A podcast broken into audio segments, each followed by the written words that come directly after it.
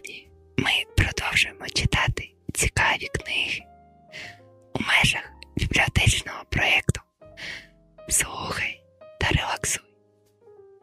Сьогодні прочитаємо уривок з книги письменниці Анни Роє «Аптека ароматів. Таємниця старовинних флаконів».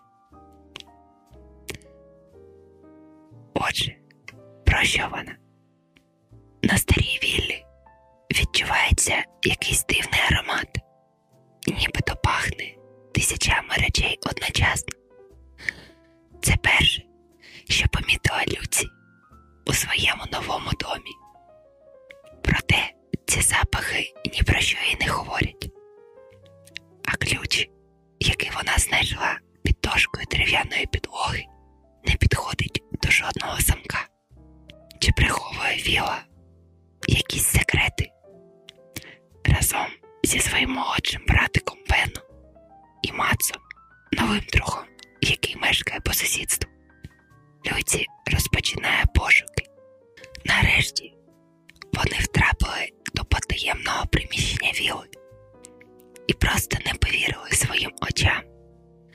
На полицях аж до самої стелі вишикувалися найрізноманітніші колбочки з мерехтливими трунками всіх веселкових барв. Проте в загадкових пляшечках чекають не лише приємні сюрпризи, а й небезпеки. І ще серед них є один флакон, який варто тримати закоркованим вічно. Отже, ми розпочинаємо.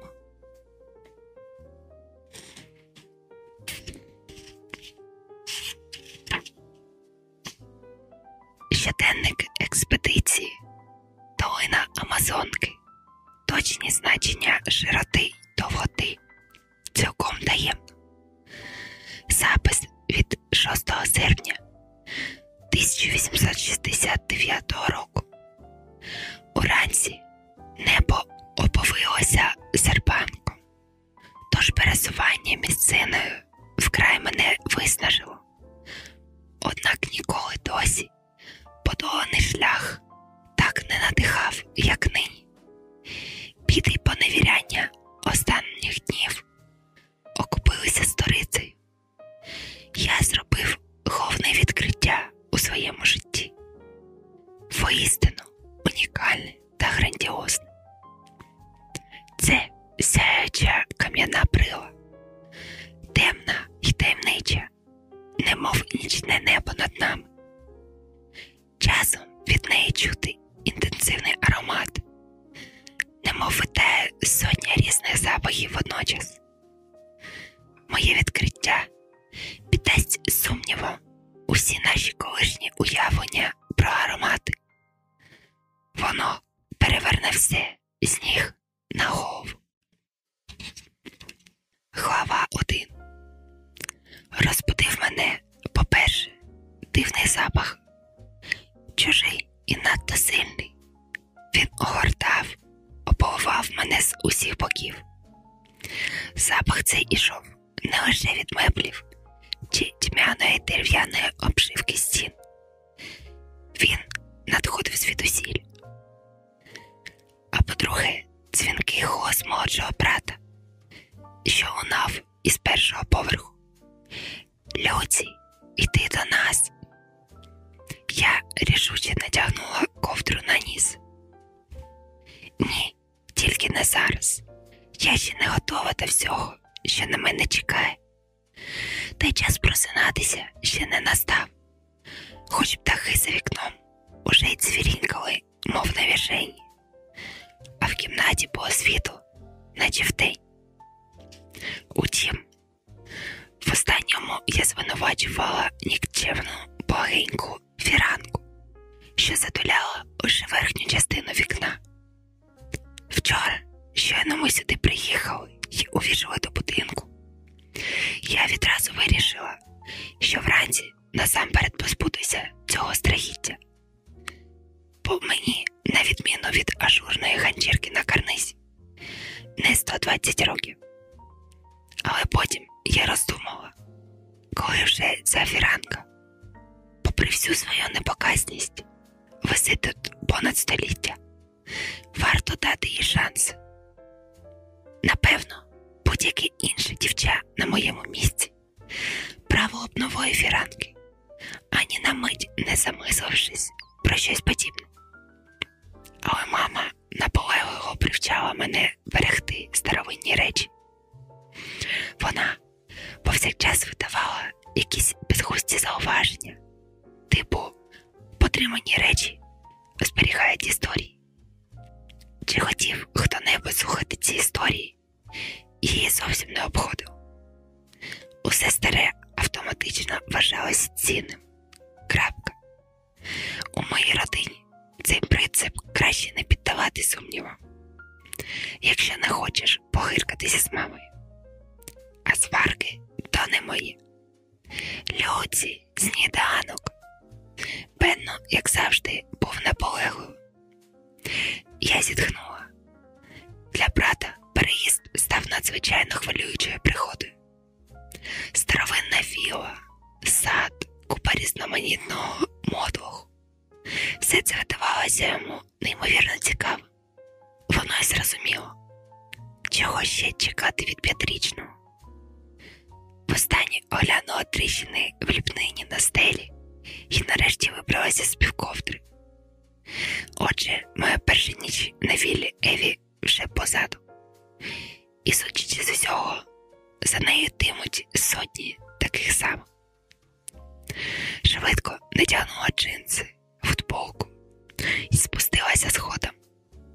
Дерев'яні щаблі скрипіли під кожним кроком, сповіщаючи про моє наближення. Унизу пахло так само дивно, ніби в повітрі витало декілька різних запахів одночасно. Не те, щоб неприємно, однак достатньо незвично. Ця суміш запахів повсякчас переслідувала мене і водночас кидалася назустріч. Так буває, коли хтось переборщив із парфумами і зайшов у невеличкий обмежений простір на кшталт ліфта. Запах потім ще довго тримається там, замкнений, немов у пастці. Тільки він не прилипнув до мене, бо ще сновихатиме за мною всюди і сповіщатиме, попри моє бажання, про мою появу.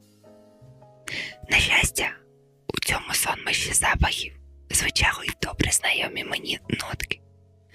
Приміром, аромат гарячих тостів, розтопленого вишкового масла і кави. Тому я зійшла на перший поверх, протиснулася між нерозібраними після переїзду коробками і попрямувала до кухні. Усі інші члени сім'ї вже давно зібралися за обіднім столом. Кож я увійшла, Бенно сам розхитувався на стільці, злизуючи варення з тосту. Отже, варення – це не сніданок, зауважив тато. Судячи з тону, далеко не вперше за цей день. Доброго ранку, привіталася я. Доброго ранку, сонечко. Мама попивала каву й гортала якусь газету. Загалом, усе було як завжди. Я взяла тост, за прикладом Бенно, щедро намастила на нього варення і усілася поряд із ним. Як спалося, мама кинула на мене один із тих своїх поглядів, які здатні розтопити кригу. Зазвичай це їй легко давалося, та тільки не сьогодні. Нормально, буркнула я і відкусила шматок тосту. Тато усміхнувся правим кутиком рота. Так, так, перша ніч завжди найважче. У нашій спальні сильний протяг, немов на гірській вершині. Мене продуло так, що шия нагнеться. Він почав театрально терти плече з такою патостраждальною гримасою, ніби ось-ось помре. У цьому весь татко. У будь-якій ситуації намагається розрядити атмосферу і повернути все на жарт. Але сьогодні татків гумор зламав карк. Чому не можна було просто лишитися вдома? Спитала я. звикати до справжнього житла. З електричним опаленням, приміром. Мама розсміялася, не вірячи своїм вухам. Хіба? Але ж Віла Еві – це просто мрія. Нам вельми пощастило придбати її майже за безцінь. Та ж інші дівчата просто уснуть від заздрощів. Еге ж, звісно, якщо наш древній музей спершу не овалиться на їхні голови, не поховає їх усіх під руїнами. Тож колола я, набрала побільше повітря в легені й додала. А якщо вже розповісти їм, як я по півгодини розтоплюю колонку, щоб із крана потекла ледь тепла вода, то вони просто захлинуться від заздрощі. Люці, мама згорнула газету і прошила мене поглядом. Досі якось усі справлялися з розпалюванням колонок, і нічого. Краще раділа б, що Віла Еві не безлика новобудова. Саме тому вона така чарівна, аж дух перехоплює. Та в кого ще в будинку нині є старовинна водогрійна колонка? Отож би воно ні в кого. Я закотила очі. Мама працює реставратором, а це означає, що вона упаде усією душею довкола всіляких поломаних і вкритих віковим шаром билу штукенцях. І поліруючи якесь трандя, просто сяє від щастя. За це ми іноді називаємо її санітаром блошиного ринку. Однак вона не ображається. Найчастіше я бачу маму в робочому халаті, в плямах фарби і гіпсу. У ньому вона сидить, стоїть навколішки, або ж лежить у якійсь церківці на будівельному рештуванні і відновлює фрески, зруйновані настільки, що ніхто, крім неї, вже не зможе розібрати, що там було зображено. Фресок на віллі Еві не було, проти всілякого старезного мотлуху, просто надкрай. І можу визнати, що він терміново потребував маминої уваги. Я помітила, що Бенно встиг скористатися ситуацією. Поки ми сперечалися, варення зникло в його роті, але тост десь під столом. На цей час він уже сповз зі стільця і рушив на пошуки свого леху. Я стримала посмішку, щоб його не виказати. На жаль, місцева пекарня по суботах працює лише до обіду. Мама зробила останній ковток із чашки і глянула на мене. Нам терміново треба купити хліба на завтра. Знаю, ти щойно прокинулась, але на нас ще стільки всього чекає. Так, так, я збігаю, без проблем. З минулого року ходити по хліб на вихідних додалося до моїх обов'язків. Дякую, Люба, проворкотала мама. Пекарня тут неподалік, далі вулицею, просто на перехресті.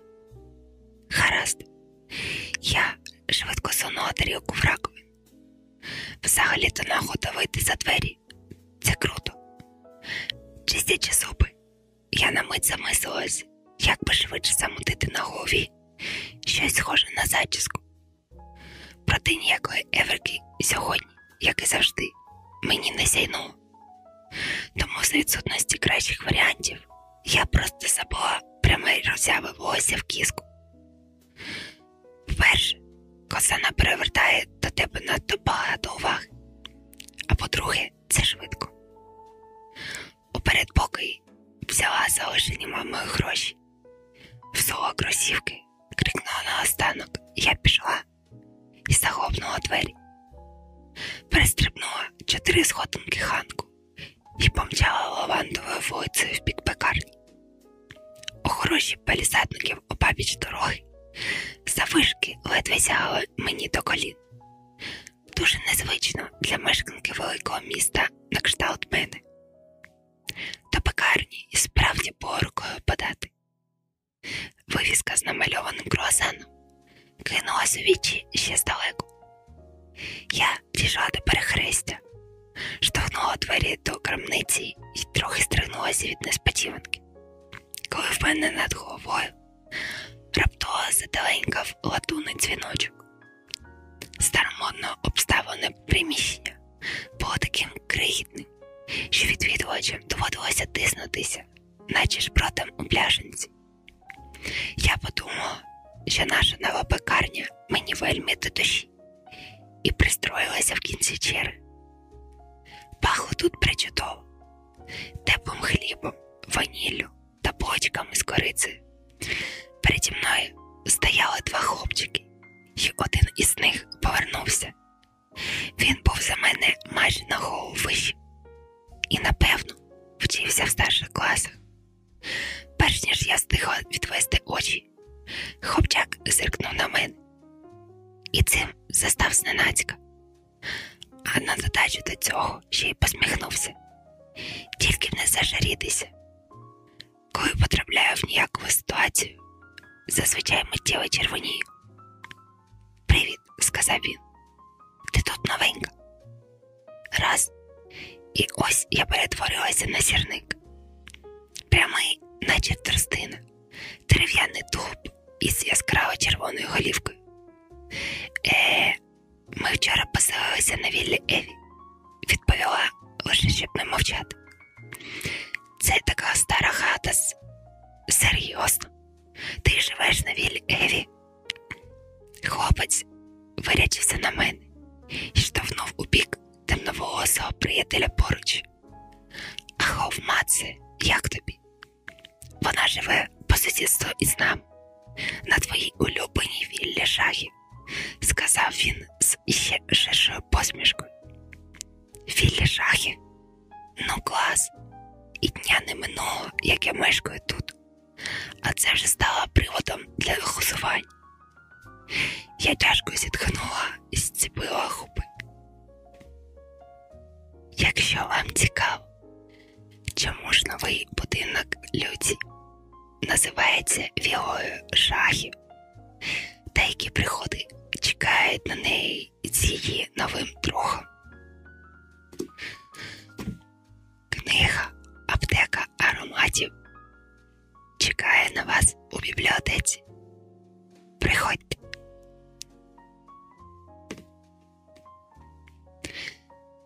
На добраніч, до нових зустрічей.